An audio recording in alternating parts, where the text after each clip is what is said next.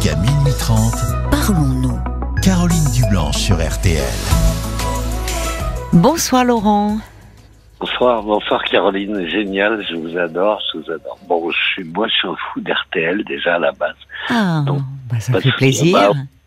bah, Euh, podcast, c'est pas trop mon truc, donc je vous écoute euh, En direct, les émissions. en soit en direct, soit je reprends euh, dans la nuit quand je suis insomniaque. Oui. Je dire à Nico, à Nicolas, parce que ouais, moi ça fait plus de 20 ans que je bois. Oui. qu'on- Trois cures. euh, C'est un parcours incroyable. Et puis le pire, c'est que à une époque, moi ce que je dis, euh, c'est c'est mon point de vue. Mais à une époque, euh, bah, c'était vu comme un boire, c'était normal. Moi, je me souviens quand j'étais petit, j'ai 56 ans. Vous voyez, quand j'étais petit, j'avais une grand-mère qui mettait un peu de rosé ou un peu de rouge dans, dans mon verre d'eau. Oui, ça se faisait, c'est vrai. L'école, je buvais pas, je suis sportif. Ouais. J'ai 40 ans de sport. Et, euh, et puis, j'étais pas, euh, voilà, j'étais pas tenté par ça. Hmm. À, à 16 ans, j'ai bu ma première bière avec mon père. On allait à la fête, euh, à, la fête des écoles. J'ai une petite Oui. soeur qui a 7 ans. Et, et en fait, euh, voilà, c'est, vous voyez, c'est un parcours. J'ai pas touché l'alcool euh, comme ça. Je suis pas tombé dedans. euh, Non, mais bon, cela dit, il y, a- il y a des personnes qui, je vois, hein, je reçois des messages, il y a quelqu'un qui me dit en Bretagne, on buvait du cidre fait maison également, et cela assez jeune. On a acheté la, la boisson. Et on n'est pas tous pareil, ça ne veut pas dire que euh, pour autant, parce que, euh, voilà, que, que on devient euh, addict à l'alcool. Mais on sait qu'il vaut mieux éviter parce qu'il y a des circuits dans le cerveau, circuits de la récompense notamment, où on n'est pas Voilà. tous égaux par rapport à cela. Il y a des gens qui peuvent plus vite que d'autres basculer dans une dépendance, quelle qu'elle soit d'ailleurs. Moi, je pense que, bah, vous voyez, moi, j'ai j'ai un parcours un peu atypique. Oui, Ah, voilà, et, et j'ai résisté à tout. Et puis un jour, bah, ce qui a fait que j'ai basculé, la pression au niveau du travail. Je tra- Mm. Moi, j'étais, je suis de la, la région parisienne, hein, je suis d'Argenteuil. oui, Euh, Aujourd'hui, j'habite en Bretagne. Mais, d'accord. euh, parce que c'est c'est mes origines, je voulais revenir à, à mes sources. Oui, Et après, je peux manger. Et là, ça va être compliqué parce que là-bas, il faut que j'arrive avec des papiers pour dire je n'ai plus le droit de boire. Parce que si vous, dans, dans la culture chinoise, là où je vais m'installer, si vous refusez un verre, attendez, j'ai pas suivi moi. Comment euh, vous passez de la Bretagne à, à la Chine ah, bah, ça fait six ans que je connais, je connais une femme là-bas. Et voilà, et bon, elle boit pas, elle fume pas, elle boit un verre une fois de temps en temps. Mais quand vous êtes addict, c'est zéro, c'est terminé. Euh, c'est minimum deux ans à ma connaissance. Euh, et en France, euh, euh, de ce que je connais par mon expérience, je pense que le mieux c'est plus rien toucher. Voilà, on passe. Mais c'est à- ce qui est dur, justement. C'est vrai que cette perspective de ne plus pouvoir boire de temps en temps, euh, parce que vous avez raison, les, beaucoup de- d'alcoologues disent que Attends. Il faut pas tenter, parce que là aussi, le cerveau est fait de telle façon que, hop, il y a à nouveau des circuits activés. Et la cigarette, regardez, dans un autre Bon, moi, registre. je fume. hein. En plus, je fume. Bon, bah, Mais ça moi, va souvent ensemble, hein, cigarette et alcool. Ah bah, enfin, ouais. On boit, on Bah fume. Oui. On fume, on boit. Et Ah. c'est, euh, bah alors ça, c'est, moi j'ai commencé, c'était euh, cigarette, café. Oui, c'est ça. passer à autre chose. Voilà. Oui, oui. Alors, euh, ce que ce que je bois aujourd'hui, c'est du vin blanc. Il n'y a rien de pire pour un sportif, euh, parce que ça. Mais vous êtes toujours sportif? Euh, bah aujourd'hui, ouais, non, je suis fracassé de partout. J'ai eu des accidents multiples. Qu'est-ce que vous faisiez comme Alors, sport Le 27 janvier, par exemple, je me suis fait une double fracture du bassin. Euh, ouais, voilà. Non, non, je, je fais encore du sport, mais je peux plus courir parce que mon dos est cassé. Enfin, Oui, j'ai un, accident très très grave euh, il y a il y a 33 ans de ça. Mm. Euh, bah, je rentrais du travail, je travaillais en sécurité, j'adorais mon boulot. Et euh, bah, j'avais j'ai eu le choix entre euh, bah, être être rémunéré par la Cotorep à l'époque et j'ai refusé, voilà. Et aujourd'hui, je suis en train de me battre depuis à peu près 5-6 ans Mm. pour gagner ça. Mais euh, non, non, j'avais une petite R5, je rentrais du travail à 8 heures du matin, je faisais de la sécurité pour l'armée euh, en tant que civil. Parce que j'ai une formation militaire, je voulais être pompier. Euh, donc, d'où l'option. Et en fait, bah, en face, c'était un bus, le gars était sous. Et je pensais pas que je toucherais l'alcool comme lui. Il était vraiment sous. Hein. Euh, merci la police et les pompiers de, de m'avoir sorti de la voiture, de m'avoir aidé. Mais euh, ouais, ça a été un parcours compliqué. Et je pensais pas que je tomberais un jour, moi, dans cette bêtise. Un divorce qui, est- qui était censé passer bien. Il n'y a pas de divorce qui se passe bien à ma connaissance. Et, et voilà. Vous dites qu'il y avait la pression au travail aussi. Ouais, Ah. beaucoup de pression. Bah, en fait, euh, moi, je me suis retrouvé, euh, je travaillais chez Ipsos. Je cite le nom de la boîte, il y a pas de, j'adore cette boîte. Euh, et on était trois à faire un travail, À faire le même travail. Je me suis retrouvé tout seul. Ils ont mis euh, mes deux collègues euh, sur d'autres, euh, d'autres choses. Et du coup, bah, voilà, il y avait beaucoup de pression. Et, et à l'époque, mon ex-femme travaillait dans une, dans une société assez importante aussi et il y avait de la pression donc il y avait des tensions à la maison pas possible et puis j'ai commencé à rentrer la moto dans le garage et puis j'ai commencé à acheter des bouteilles de whisky et puis Mm. et puis euh, ouais voilà donc elle me l'a reproché et ça je peux pas la juger Euh, personne n'est parfait hein, mais euh, mais voilà j'ai vu un psychiatre pendant un an et ça a été compliqué. Et puis ça a été le démarrage de tout. Moi, je suis papa de deux filles que Oui. je vois. Pff, c'est Que vous ne voyez plus que je vois plus depuis dix ans. Oh. Ouais. Et pourquoi Du fait de ce problème d'alcool. Euh, je pense que ouais, la, la petite me fait pas me fait pas la tête. Hmm. Mais la grande, elle m'en veut, elle m'en veut à mort, quoi. J'étais un modèle, j'étais un exemple. Elle a quel Et- âge, la grande 30, 30 ans. 30 ans. La petite 26. Ouais. Et- Elle vous en voilà. veut de quoi, finalement De ça, de. D'avoir de- de pas comprendre. de pas comprendre finalement son papa euh, qui était pour euh, pour elle un modèle et de l'avoir vu à un moment euh, s'abîmer de cette Et façon-là? Pardon. J'étais vraiment un modèle. Je suis quelqu'un qui a élevé les couleurs du pays. Je suis quelqu'un qui a un parcours atypique, comme je vous ai dit. Et, bon, à 11 ans, elle avait 11 ans quand, quand on s'est séparé avec, avec Oui. sa maman. Euh, ça a été, euh, ça a été un choc thermique, quoi. C'est, c'est pour ça, c'est pour ça, je comprends tout à fait Nicolas euh, par rapport à plein de choses, parce que je me dis, je suis passé par là, j'y suis encore. hein. Moi, je suis suivi par, Mm. par un médecin spécialiste en alcoolologie. Mm, mm. Ouais, c'est pas rien. Et 20 ans après, je suis toujours dedans. Et c'est un drôle de combat. C'est un drôle de combat. Oui, Virginie Despentes d'ailleurs, on parle euh, dans, euh, il y a eu des, dans, dans des interviews son rapport à l'alcool où elle disait qu'elle s'est donnée, enfin avec euh, avec presque de l'enthousiasme. Elle parle de, de férocité. Enfin, il y avait, euh, elle, elle aimait, c'est c'est la sensation, ce que ça procurait. Aujourd'hui, elle est sobre. Euh, et on se demande euh, comment finalement renoncer euh, parce qu'il y a, il y a je, pense à, je vous écoute, je pense à cet auditeur.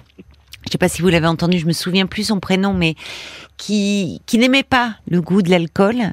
Lui, disait qu'il n'aimait pas le goût de l'alcool, mais qui buvait le plus rapidement possible pour, euh, en fait, pouvoir euh, être en lien avec les autres, pouvoir. Il se décrivait comme quelqu'un de chiant, c'était son expression, trop méticuleux, trop perfectionniste. Enfin, il disait pas un bon collègue, pas un bon camarade, parce que trop scrupuleux.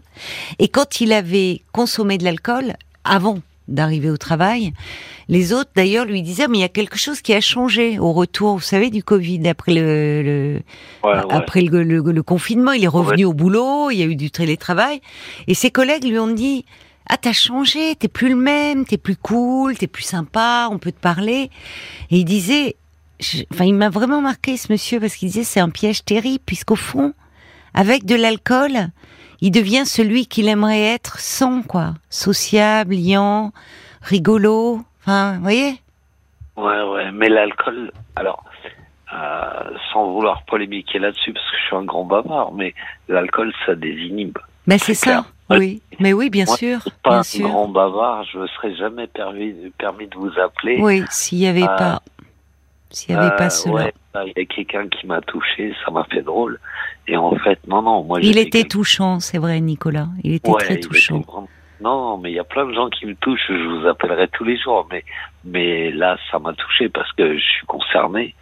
Et automatiquement, voilà, c'est. Il y a, y a des gens qui ont, qui ont des formules, des, des façons de parler qui sont. euh, moi, vous savez, euh, je vais vous dire franchement, euh, je parle français, je maîtrise un peu l'anglais, Mm. j'apprends le chinois, parce que ma femme ne parle, enfin ma future épouse ne parle ni français Oui. ni anglais. Ah, donc c'est compliqué. Et euh, ce qui est compliqué, c'est pas la langue, c'est de lui dire non. Euh, des fois, elle me dit ouais, on ira au resto, on, on boira un coup. Euh, et, et là-bas en Chine, c'est vraiment spécial. Euh, c'est si on boit pas, il y a une façon de trinquer en plus. Genre si vous êtes invité, vous mettez le verre en bas, l'autre c'est c'est votre hôte. Euh, vous mettez le verre en haut. Il y a toute une pratique. Il y a et euh, et je, lui- je lui ai dit, j'ai- j'ai pas le droit de boire. Il faut plus que je boive. Oui, Une question, c'est pas une question de santé. non, non, mais oui. Euh, vous n'avez voilà. pas d'autre choix. J'ai pas le choix. Voilà. Est-ce qu'elle, est-ce qu'elle, euh, mais elle le comprend ça ou, ou Euh. elle est, elle, elle minimise? Euh, Non, non, non, non, non. Elle le comprend, elle le comprend. Mais bon, c'est.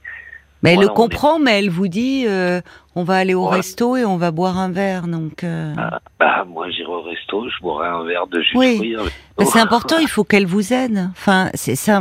Justement, la- cette femme que vous avez rencontrée, son amour, ça peut être aussi un moteur. Mais euh, elle, le- elle, si elle banalise les choses, c'est problématique pour vous? Bah, pour moi, c'est problématique. Mais en Chine. euh, Oui, mais on est, oui, d'accord, mais ok, mais vous vivez pas en Chine pour le moment, et, et Ah. même si elle est de, de, de cette culture-là, vous pouvez lui expliquer, quitte à l'amener voir votre médecin addictologue quand même, parce que c'est c'est pas ah, une offense que vous lui feriez ou que vous feriez à sa famille, c'est un moment, c'est une question de santé pour vous. Bah, pour moi, ouais, c'est vital. C'est ce qu'il faut lui expliquer, qu'elle le prenne pas comme euh, une offense qui serait faite euh, à, à son entourage familial. Enfin, elle vit avec, elle, vous vivez ensemble? Euh, ah non, non, non, Non. ça fait six ans qu'on se connaît. On... Ah, mais elle vit fait- en Chine, elle. Ouais, voilà. Elle, elle est, elle est chinoise, elle vit dans le Guangdong. Déjà, c'est pas du Oh tout. là euh, là, oui, donc elle est, oui, mais elle mesure pas certainement à distance Et, et je votre pense problème. l'âge de, de ma sœur, donc elle a 9 ans de moins que moi. Et euh, elle, je pense qu'elle mesure pas certaines choses. Non, ah d'accord, je comprends mieux. Je Voilà. pensais qu'elle était en France euh, Ah non, non. et d'origine chinoise. Oui, elle ne mesure pas du tout. Oui. Mais vous, vous comptez, qu'est-ce que, comment vous envisagez la suite de votre relation? Euh, bah moi, c'est normalement si tout se passe bien. euh, alors j'ai des problèmes dentaires. Je vous explique pas. L'alcool, le tabac, c'est une mauvaise chose. Si vous avez une mauvaise dentition, Oui, casse euh, euh, comme de la glace. Donc là, je suis en train de faire un, un protocole ici. Je serai pas opéré chez moi, je serai opéré à Brest. Ça Hmm. va être compliqué. Euh, et j'ai, il me reste quelques dents, mais pas de quoi accrocher les dents. Donc, à ceux qui boivent, conseil, arrêtez tout de suite, faites-vous aider et ne faites pas mes bêtises. Moi, je vais avoir des, des prothèses avec des, des dents qui seront euh, fixées dans la mâchoire, donc c'est douleur. oh là là, oui, oui. Suis déjà sous morphine euh, pour d'autres choses, donc c'est bon. Oui, Et, mais euh, par rapport à votre, euh, mais c'est vrai que malheureusement l'alcool, euh, euh, il y a, il y a- dégrade l'organisme. Alors la cigarette aussi, hein. La cigarette c'est plus lent. C'est plus lent, c'est plus insidieux, ça ne se voit pas. Quand ça se voit, bon, l'alcool malheureusement ça se voit plus rapidement. Ah ouais, mais voyez, vous fumez, vous pouvez fumer euh, un paquet, deux paquets, dix paquets. Oui, vous ne perdez pas le contrôle.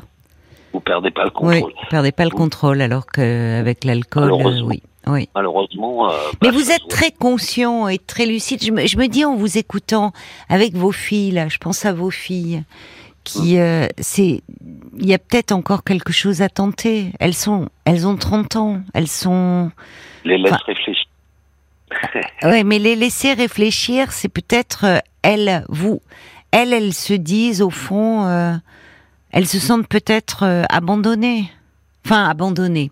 Ce sont des jeunes femmes aujourd'hui, elles ont leur vie, mais de se dire, elles peuvent se dire, euh, papa, il se fout de nous, quoi. Il est dans son alcool et nous, on n'existe plus. Vous savez? Non, disons que j'ai un parcours, je veux pas en parler comme ça à la radio, mais j'ai un parcours atypique, elles savent qui je suis. Oui, non, mais là, vous vous réfugiez derrière ça. Euh, le parcours atypique, vos filles, elles en ont rien à faire. Euh, vous êtes leur Ils sont père. jeunes. Sont jeunes.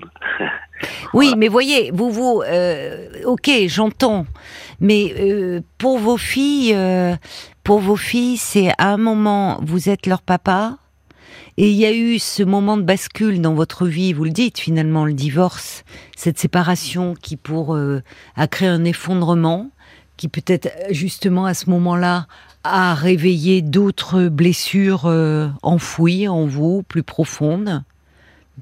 Et l'alcool a été euh, votre façon de, de tenir et d'essayer de- d'encaisser le choc et de surmonter. Et malheureusement, vous avez basculé dans l'addiction. Pour vos filles, il y a eu le divorce. Donc papa et maman qui vivent plus euh, sous le même toit. Et puis papa qui, bah, qui, qui ressemble plus au papa qu'on connaissait. Et qui est plus tout à fait là, plus vraiment présent pour nous, ou plus comme on le voudrait. Elles, elles sont restées là-dessus, vos filles. Euh, alors moi, j'ai un, un parcours, voilà. Euh, à la base, j'étais Non, cuisinier. C'était- Non mais écoutez-moi deux secondes, juste deux secondes. J'étais cuisinier, j'ai changé de métier, je voulais devenir pompier, j'ai fait une formation à l'armée. Euh, je suis rentré au- dans, dans un groupe euh, militaire pour faire cette formation. J'ai signé un volontariat service long pour devenir pompier et intégrer la BSPP. Ouais, mais Et, vous me euh, l'avez dit, j'entends ce parcours, j'entends euh, tout ce qu'il y a derrière, cet engagement, ce don de vous-même, ce. Mais pour vos filles, vos filles, bah, justement, là aussi, ça peut être papa, ce héros, il est dans les pompiers, il a été militaire, il sauve des vies, et puis papa, bah, il sauve des vies, mais il est plus là pour nous. Pardonnez-moi, vous voyez, mais c'est donc ce que je veux dire, c'est que pour vos filles, c'est peut-être pas perdu. Voilà. Après, moi, je vous dis ça comme ça. Euh, avant de partir, peut-être vous expatrier en Chine, parce qu'entre dialoguer avec une femme avec qui vous vous entendez bien, mais qui vit dans une province euh, euh, qui, qui, qui n'a peut-être à des années-lumière de savoir ce que vous avez traversé, ce que vous vivez, de vos problématiques actuelles avec l'alcool, faites attention à vous, surtout avec vos problèmes de santé. Ouais, ouais, non, mais sur les problèmes de santé, ça va, je gère, là, les choses euh, s'enclenchent bien. Mais euh, non, mes filles, je sais que je vais les récupérer pour une, bonne et simple raison. C'est que ma grande adore la- l'Asie, ma petite aussi. Euh, Il y en a une qui est plus Japon, l'autre qui est plus Corée. Donc elles ont des amis là-bas, euh, voilà, ça se passe bien. Elles ont été à l'école en plus avec des, des gens euh, de cette culture. Donc ça, je m'inquiète pas. Ben, je vous le souhaite alors, que ça Mais, puisse vous euh, permettre de, de renouer euh, avec euh, vos Ouais, filles. ouais, ouais, parce que parce que bon voilà j'ai j'ai une femme qui est quand même plus jeune que moi de 9 ans C'est pas grand-chose, 9 ans. C'est plutôt les différences culturelles qui seraient un peu plus préoccupantes dans le contexte. En tout cas, merci euh, Laurent d'avoir appelé euh, ce soir et notamment suite au témoignage de, de Nicolas euh, qui euh, Ouais. nous parlait de son rapport à l'alcool. Ça vous a permis d'appeler pour nous dire un petit peu où vous en étiez. Merci beaucoup et, et prenez soin de vous, Laurent. Au revoir.